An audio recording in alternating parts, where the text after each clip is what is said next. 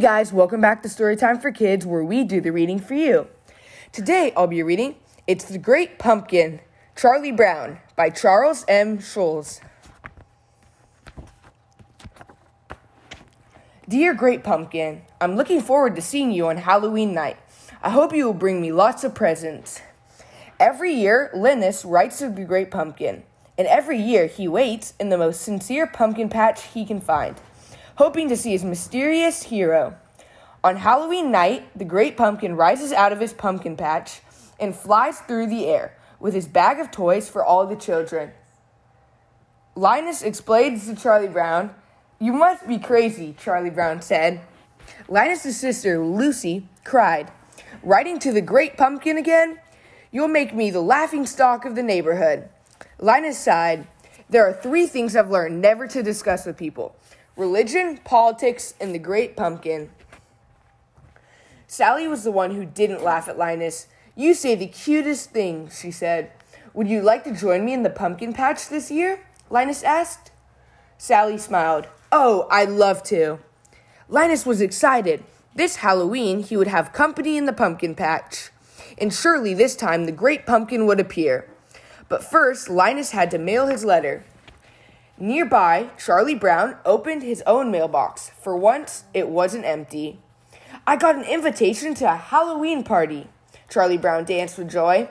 "I've never gotten a party invitation before." "Is it Violet's party?" Lucy asked. "Your name must have wound up on the wrong list. You were on the don't invite list." When Sally heard about the party, she asked, "Is Linus taking me?" She wanted to go to the party, but she wanted to be with her sweet baboo even more.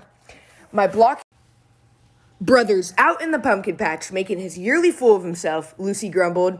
"Boys, he's strange," Violet agreed, "missing all the fun."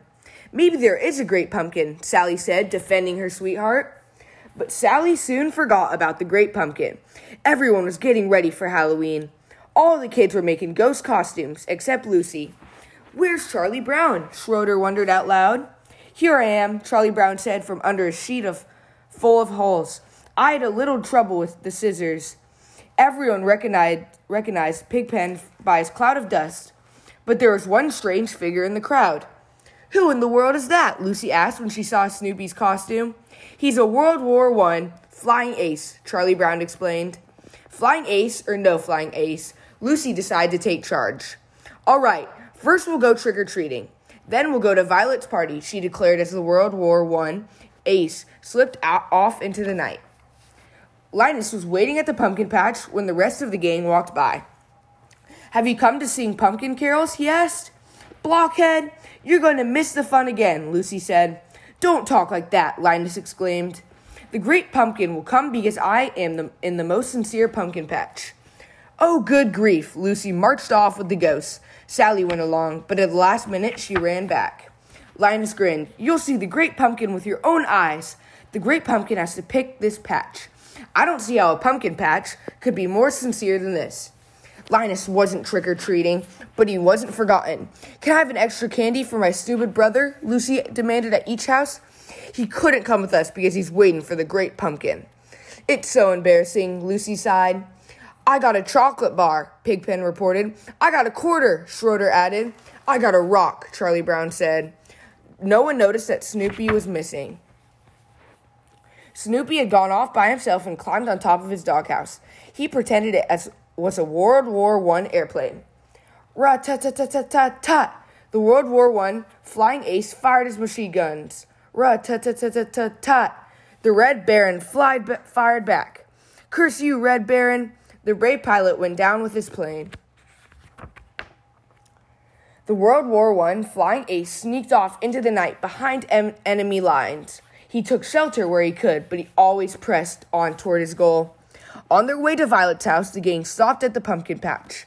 They couldn't believe Sally was going to miss the party. "Just wait until the Great Pumpkin comes," Sally shouted.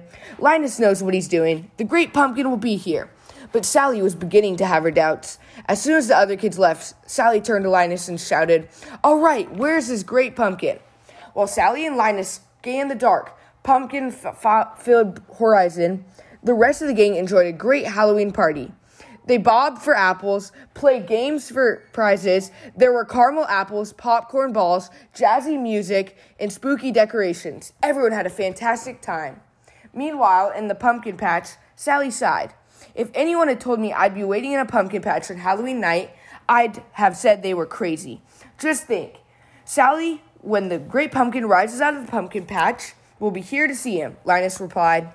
And just then, there was a rustling in the nearby pumpkin vines. Could it be? Was the great pumpkin finally going to appear? Linus saw a dark shape rise. His heart pounded, and then Linus fainted. Sally took a closer look at the dark figure. It wasn't the great pumpkin. It was Snoopy. The World War I flying ace had found shelter in an enemy pumpkin patch. When Linus finally opened his eyes, he asked, "What happened? Did I see him? Did the great pumpkin leave us toys?" But there were no toys. There had been no great pumpkin, just Charlie Brown's dog, Snoopy. Sally wailed, "I was robbed. Halloween is over and I missed it. You kept me waiting all night, and all that came was a beagle, all Sue." After the party, the trick-or-treaters stopped by the pumpkin patch to check on Sally and Linus. Sally was furious, but Linus still wasn't ready to give up. "Hey, aren't you going to wait and greet the great pumpkin? It won't be long now," Linus shouted. The children just walked away. Sally left too. "If the great pumpkin comes, I'll still put in a good word for you," Linus called after them. "Good grief, if I say if, not when," Linus cried. "One little slip like that can cause a great pumpkin to pass you by," he said, fretting. "Oh, great pumpkin, where are you?" Ding dong, ding dong. At 4 a.m, Lucy's alarm clock chimed. She got out of bed and went to Linus's room. As she expected, his bed was empty. Lucy put her coat on and went to the pumpkin patch.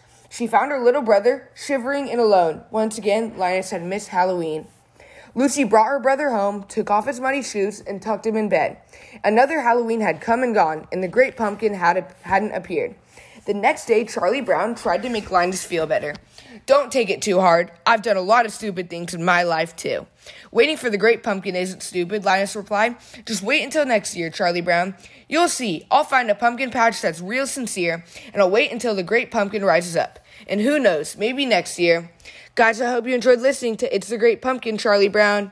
Go check out our Instagram account at Storytime for Kids Podcast. We'll see you next time. Bye.